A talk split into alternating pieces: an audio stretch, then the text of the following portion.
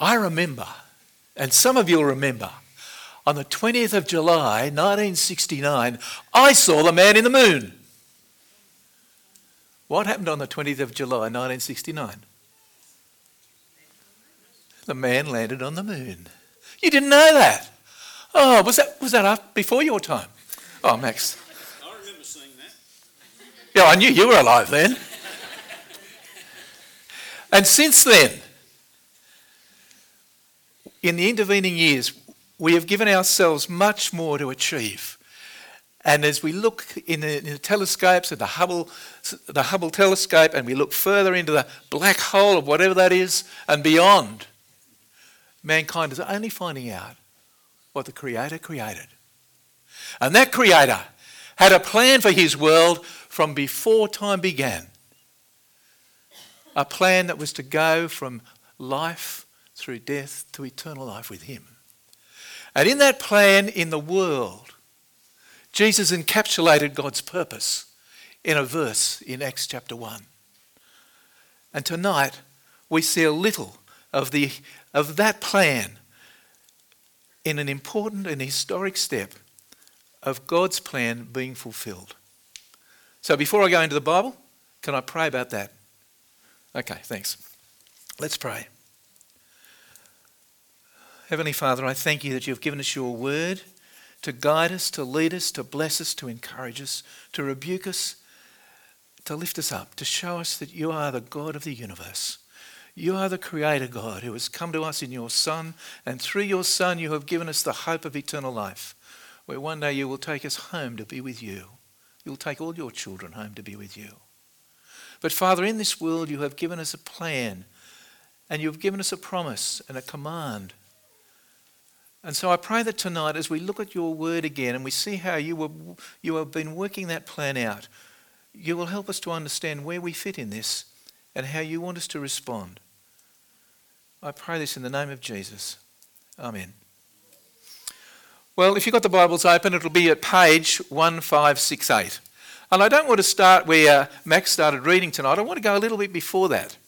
Because at the beginning of the chapter, uh, I wasn't here last week, so I don't know what, what was preached last week. So if I say what was preached last week, I'm sorry about that. You'll just hear it a second time.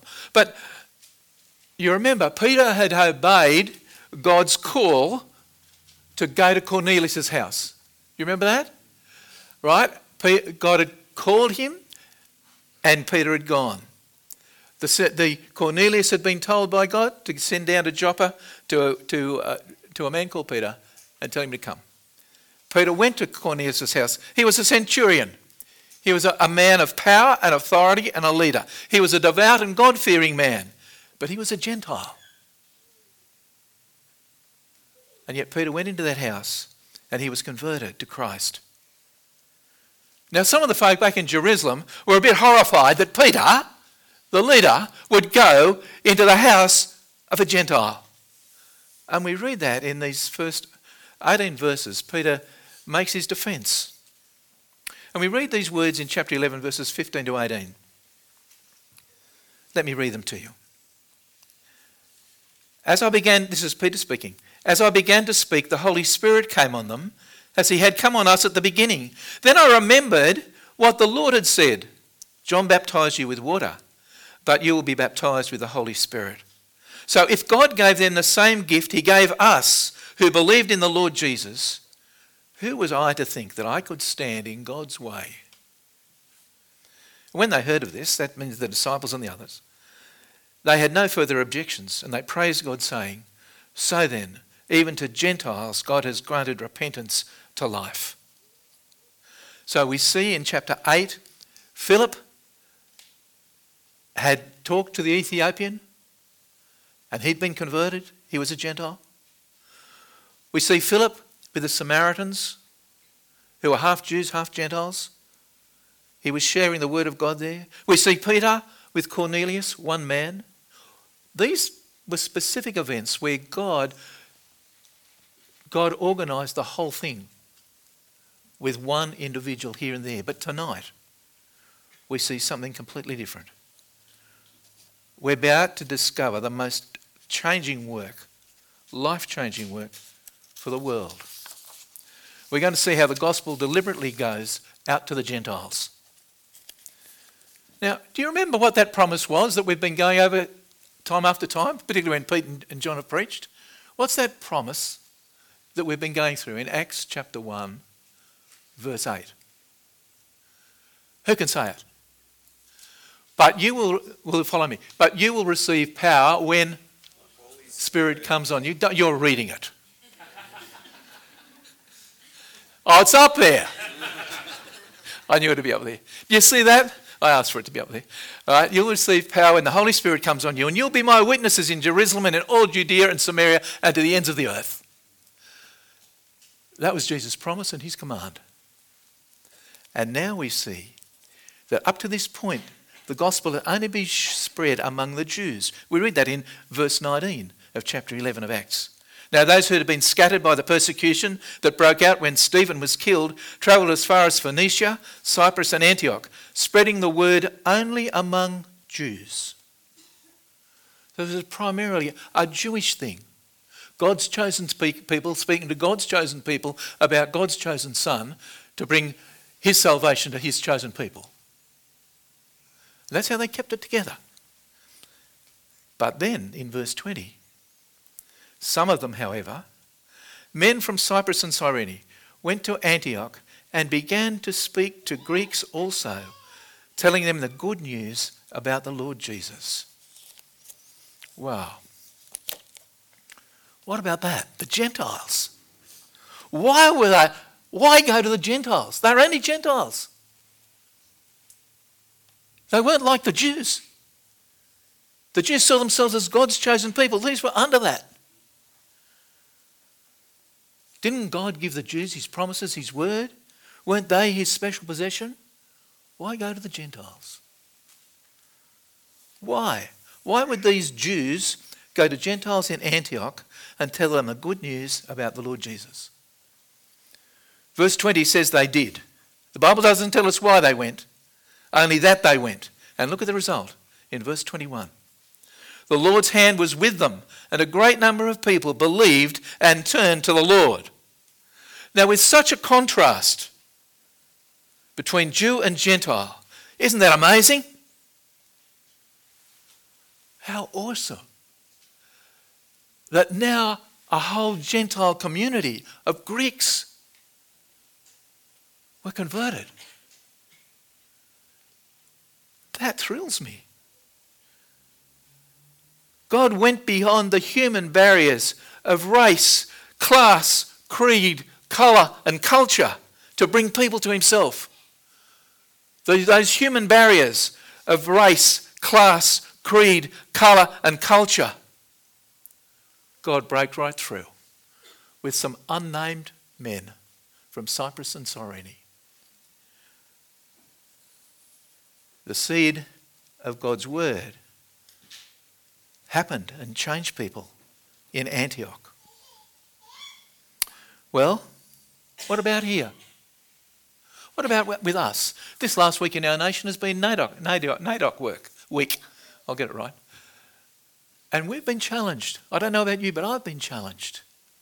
How have we responded to our indigenous people, to the First Nations people? How have we recognized them and given them an equality with ourselves? Are we doing that? People who come here from other countries as refugees, how do we see them? Do we stay away? Do we encourage? Do we support? Do we see them as people who need the gospel as much as we need it?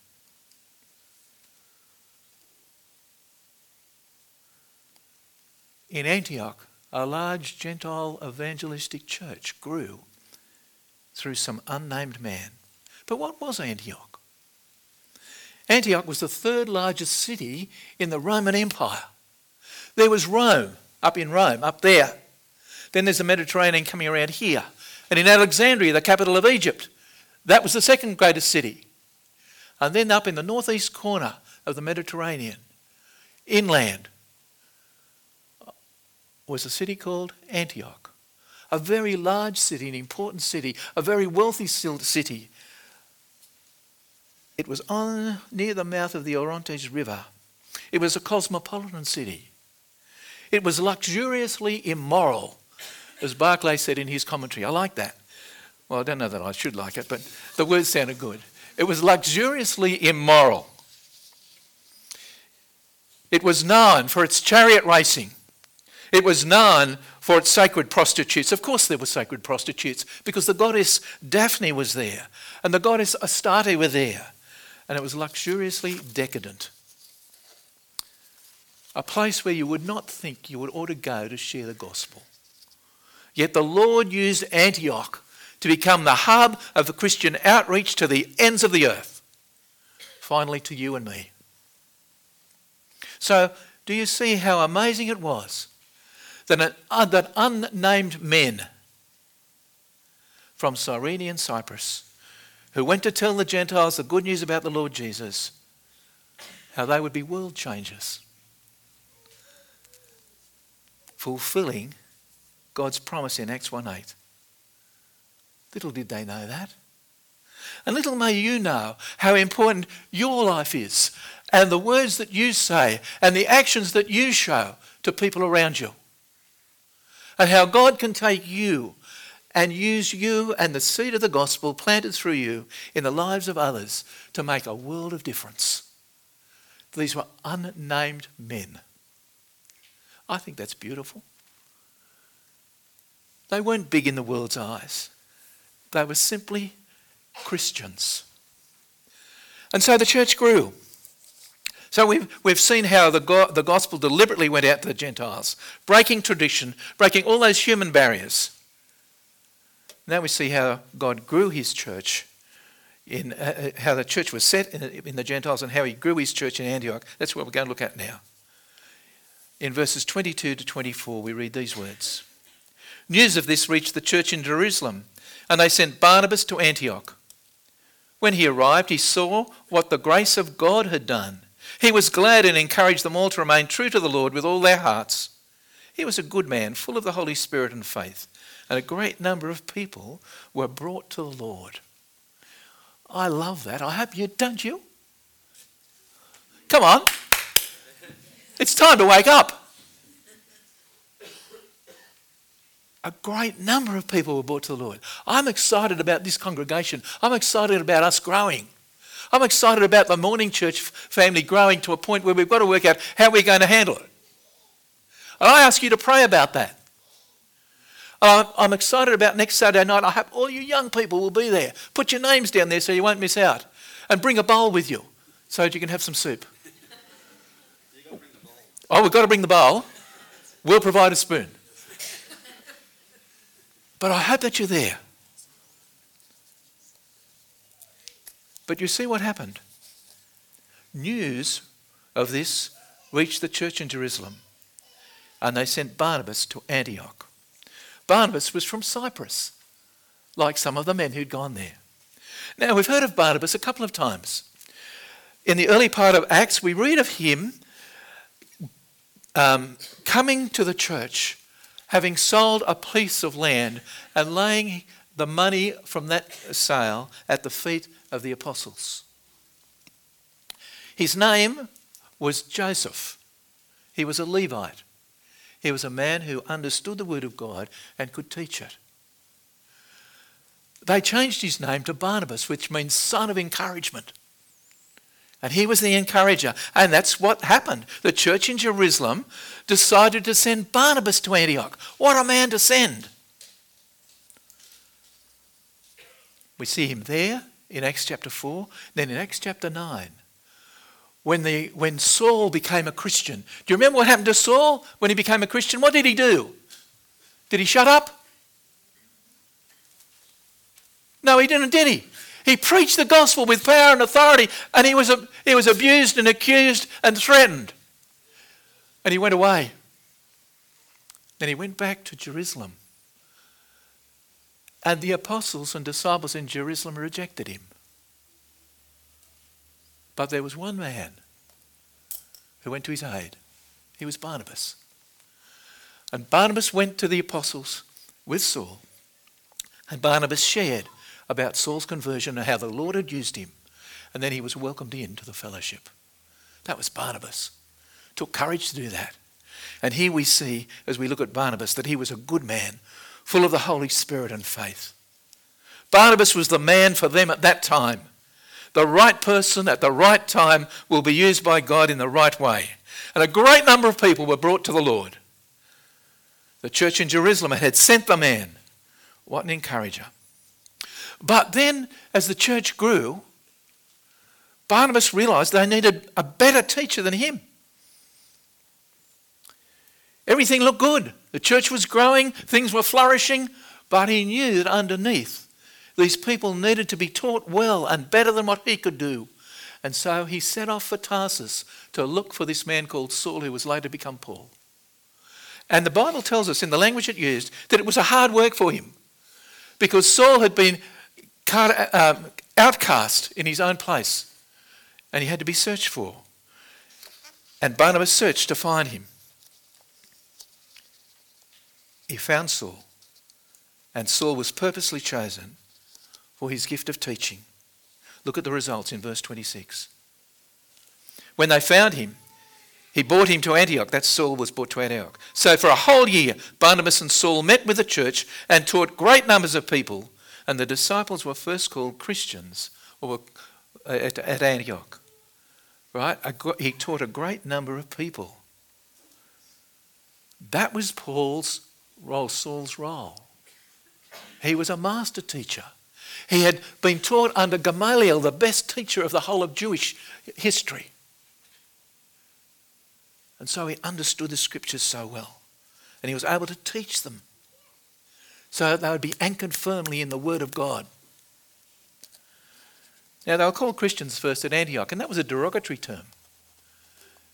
But it was a term that the disciples, the disciplined followers of Christ, took to be their very own in Antioch. Christian. Friend, what are you? What are you?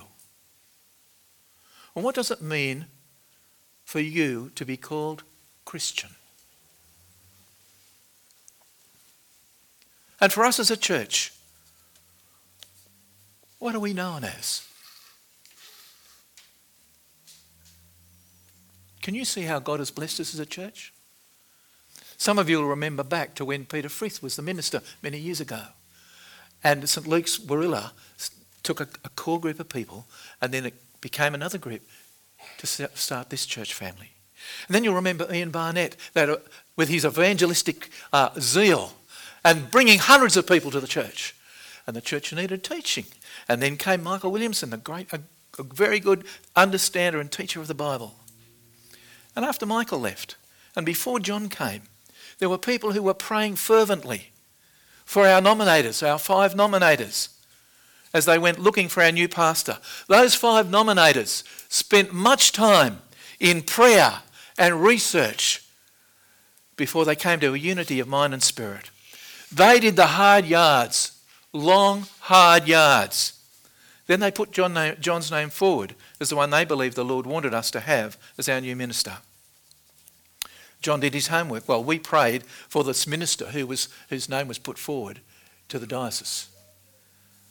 John did his homework and he decided to say yes and to come. And look how the Lord has blessed us. And, and to have Pete as John's offsider and our assistant minister.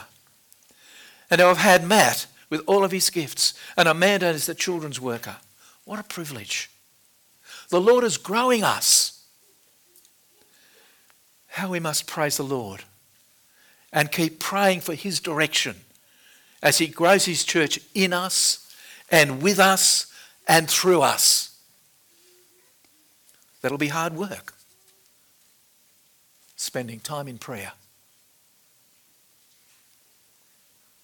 But we're not finished with this passage.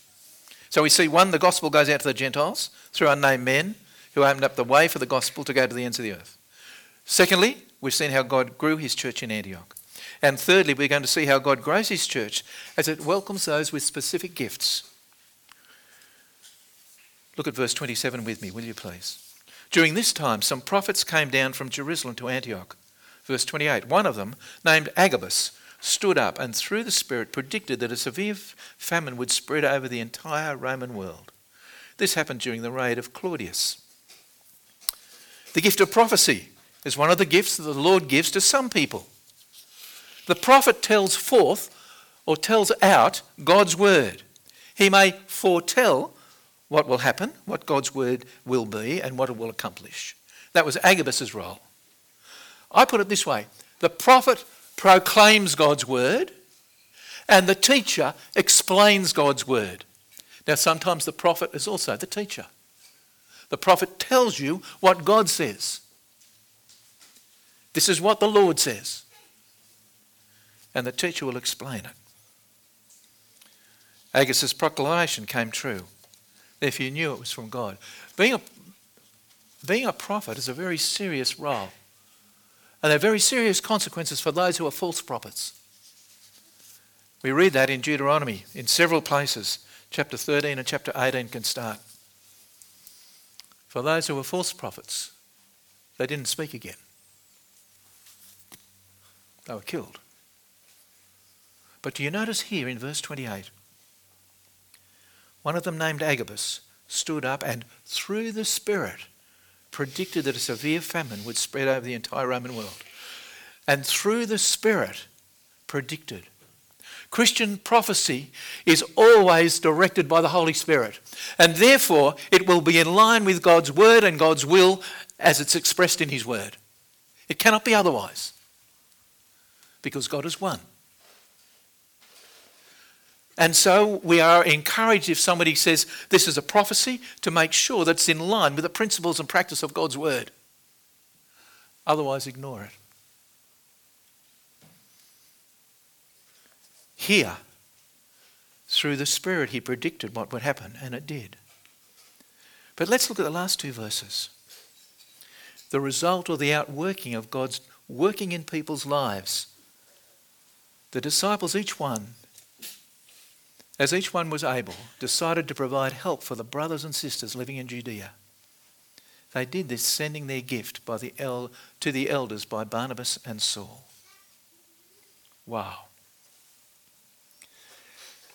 Notice the generosity of the Christians to support their other brothers and sisters in need, even though they didn't know who they were. It was the church in Judea, a long way away.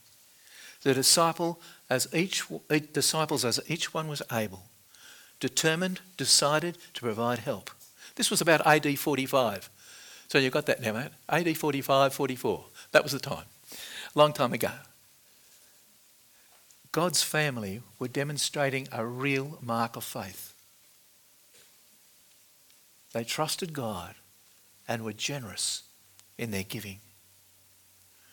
Friends, there's a lot for us to glean from this passage. The mark of real faith is how you live it out and of your attitude, of your heart and your mind to your God, and how you work that out in life. You never know how God will use the seed you sow into a person's life. Pardon me. Going to the Gentiles in such a large, prosperous, luxuriously immoral city to preach the good news about Jesus seemed a false and a stupid thing to do. Yet, through doing it, it began what was to become the central church in God's plan of taking this good news to the ends of the earth. You and I are recipients of that faithfulness, and we too have been given that same commission. Where do you sit with this? What is God saying to you tonight about your life, where you are at, and what you're doing to respond to that promise and that command of Jesus. We've seen how strategic it was to have Barnabas there first, and then Saul for the church to grow towards maturity. And we must be very thankful for the way God has blessed us with all our leadership team. And we all, to a person, need to be on board with the ride that the Lord is taking us on as we go and grow by telling others the good news about Jesus. Make sure you are on board. What did Jesus say? But you will receive power when the. Oh, don't put it up yet. All right, thanks, Maddie. You'll receive power when the Holy Spirit has come upon you, and you shall be my witnesses in and in all and in Samaria and to the uttermost ends of the earth. That's what the old version says. To the ends of the earth. My brothers and sisters, who is going, who is God calling to obey this challenge? Is God calling you? Or you? Or you? Or you? Or you? What is God saying to you? For some of us tonight, this can be a very big life saving, a life saving and life changing experience. Don't be afraid if the Holy Spirit is speaking to your heart and your mind and it's going thump, thump, thump. Share it with one of the leadership team so that you can be prayed for and supported and nurtured as the Lord prepares you to fulfill his command and promise. Pray, prepare, and obey, and go. The Lord normally starts with us at home and with our friends before he sends us out to the ends of the earth. Friends, it is time for us to make that decision. Have you? Will you? And will you obey where God has placed you? When He calls you, He will always confirm His call in time, in His time. May I pray for us.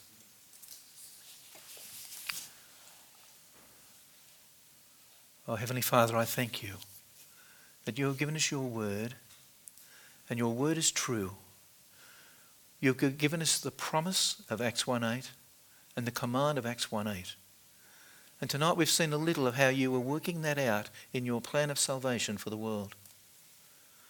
And Lord Jesus, I pray that tonight for each of us, you would write this in our hearts and in our minds so that we will see the privilege it is as brother and sister Christian to encourage one another in our walk for you, in our life for you, in where we go for you, and what we do for you, for the glory of your name.